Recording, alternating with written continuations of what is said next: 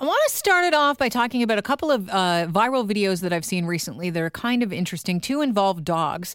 One is this dog in uh, uh, in Ireland, and I believe the dog is in Donegal, who lives on in Donegal, Ireland. And um, basically, this dog swims around with a dolphin. Won't swim with that other dolphins, just this one particular dolphin. Goes out into the bay and swims with the dolphin like they're good buddies. The other thing that I saw today, which blew my mind, was this dog chained up uh, in Churchill, Manitoba. And there's this polar bear that walks up to him, and this guy starts rolling. I, I guess I don't know why you wouldn't try and st- you know scare the polar bear away from your dog. Save your dog. Starts rolling on his on his camera on his phone. The I kid you not, no word of a lie. You have to see this v- video footage. The polar bear snuggles up to the dog and pats him several times on the head. I don't know if he's trying to tenderize the meat, but uh, he does. No, it's so sweet and so loving. And I thought, I watched the video, and then my second thought was, oh my gosh, is the dog tied up? He is. He can't go anywhere. The dog has taken it uh, like a champ, and he's, uh, you know, he's enjoying it, I think. but uh, it's a fascinating look at uh, the animal kingdom. And then we look at the more despicable side of the animal kingdom, the humans. There's a viral video going around.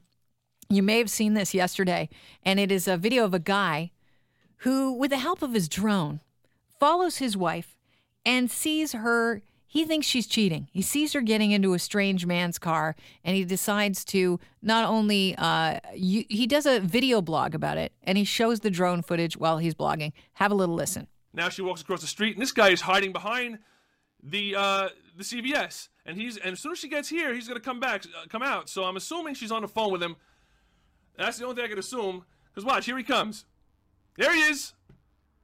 There's the guy asshole that my wife is cheating on me with. My wife of 18 years. And watch, if you watch carefully, you're gonna be able to see 18 years go right down the fucking drain.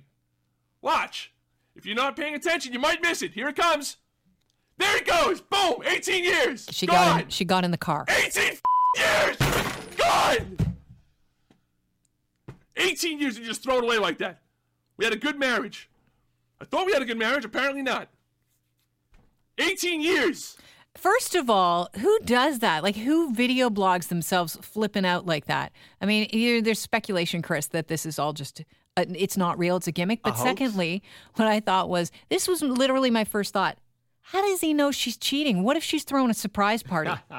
What if she is organizing this? He said great marriage for 18 years. Maybe they do. Maybe she's organizing a surprise party. And, you know, with the help of his little spy drone, he's blown it for himself and he's blown his marriage in the process. What would she get him for his birthday for the surprise party? He's already got a drone. What do you get a guy with a drone? I don't know. But I, I- No, I think she was cheating on. you think she was cheating? I think she was cheating. Well, what if she wasn't, though? And that's the thing. We're so connected now, you know, everybody's movements that everybody's so suspicious. You know, there's no downtime anymore. That's uh, He wouldn't have been spying on her if he didn't suspect something. So their marriage wasn't that great. maybe he was out just following her around. He was going to say, "Look, honey, I was Look, following I you on your way to the yeah. hairdresser." Maybe. Like, isn't that cool? Isn't it cool? Look, look, I can watch you go all the way. I don't know. It's sort of creepy, though. always watching you. Wow, that is super creepy. Um, moving right along, this is interesting. The University of Glasgow is offering a class called D'oh Simpson's uh, introdu- introduc- introdu- Introductory to Philosophy. I think There is you what go. it's called.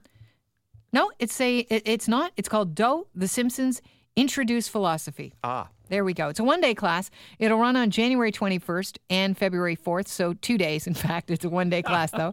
Um, comparisons will be drawn from Homer Simpson to uh, Aristotle's account of a virtuous character. Course instructor is John Donaldson, and he said the iconic family's patriarch is a complex character. But uh, Matt Groening, and that apparently is the way you say his name, not Groening. Matt Groening, who created The Simpsons, was a student in philosophy, and you can spot his philosophy and uh, his studies in almost every episode like this one. We should start threatening more adults. Wouldn't that make us criminals instead of bullies? Let's beat up a philosopher till he gives us the answer. Yeah, I'm in. Very funny.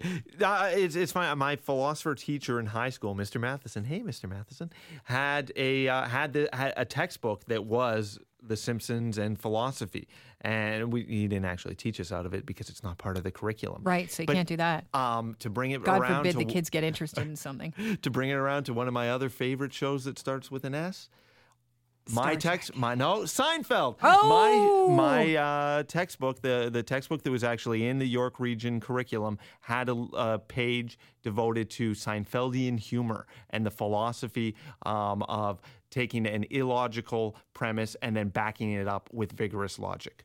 Interesting. And that's the only thing I remember from that class. Speaking speaking of illogical, uh, you know, I, I would find it hard to turn on this show because I don't understand it. But if you are a fan of this guilty pleasure, get ready to say goodbye. The members of Duck Dynasty made this announcement at the start of their 11th season on A and E last night. We've got a unbelievable announcement for y'all. This will be our final season.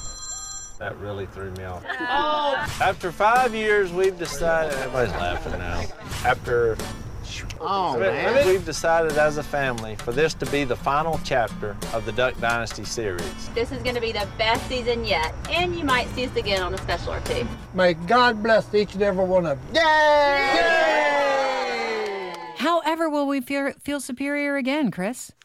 Uh, there's got to be a Chachi amongst the bunch that bunch that wants to spin us off, don't you think? Oh, guaranteed. They're gonna they'll they'll continue to do something.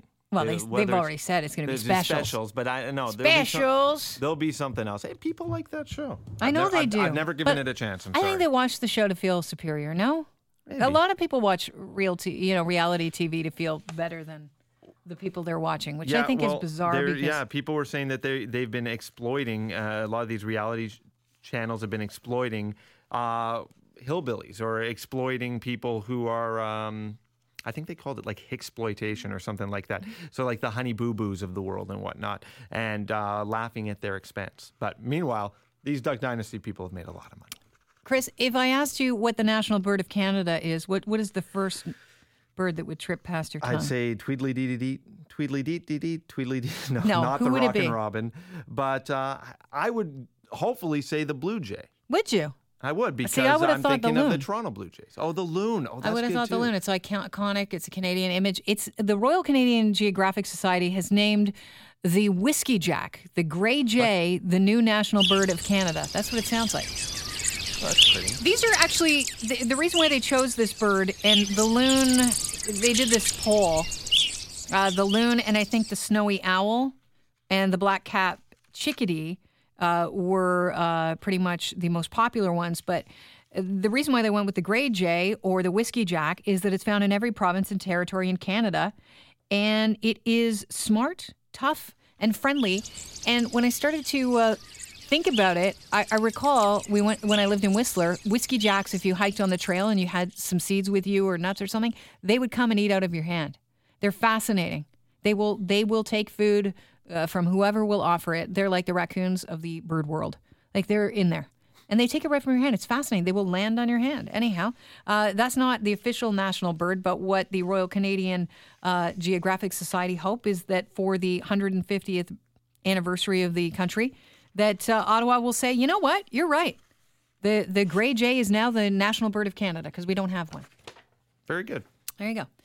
You sound absolutely catatonic with that story. Sorry, I, you know, I'm, I'm, I'm hoping that the Gray Jake. I would have been really excited if it was the Blue Jay, but that's because I am a Torontonian and I think that only things that matter here matter everywhere. There was some hor- speaking of uh, things that happen here in Toronto. There's horrible stories about people and their pets this week. A dog had a a, a man had a, his dog snatched at knife point in the city this week. Yeah, and that's stuff. horrible. And the police are still looking for that dog. And uh, an Ontario driver charged of a, a dog run over. Can you d- get charged for hitting a dog? yeah, I guess if it's purposeful. Basically, this woman was in her car, stopped at, I believe, like a crosswalk or something. She motioned to the person to go ahead and walk their dog across the street, and then she gunned it and hit the dog. It's a terrible thing. And they the police are looking for anyone uh, with information to uh, call investigators from the 11 Division Criminal Investigation Bureau. Anyhow, I'm sure we have something about it online. It's just a terrible, terrible story. Because, you know, uh, usually when I'm walking the dog, I will wait because I'm training the dog and I'll. I'll just wave the people on, but when sometimes every once in a while, if I'm sitting, the dog is sitting and it's on its leash at the corner, someone will wave me on. I would think nothing of that, and of course I would go.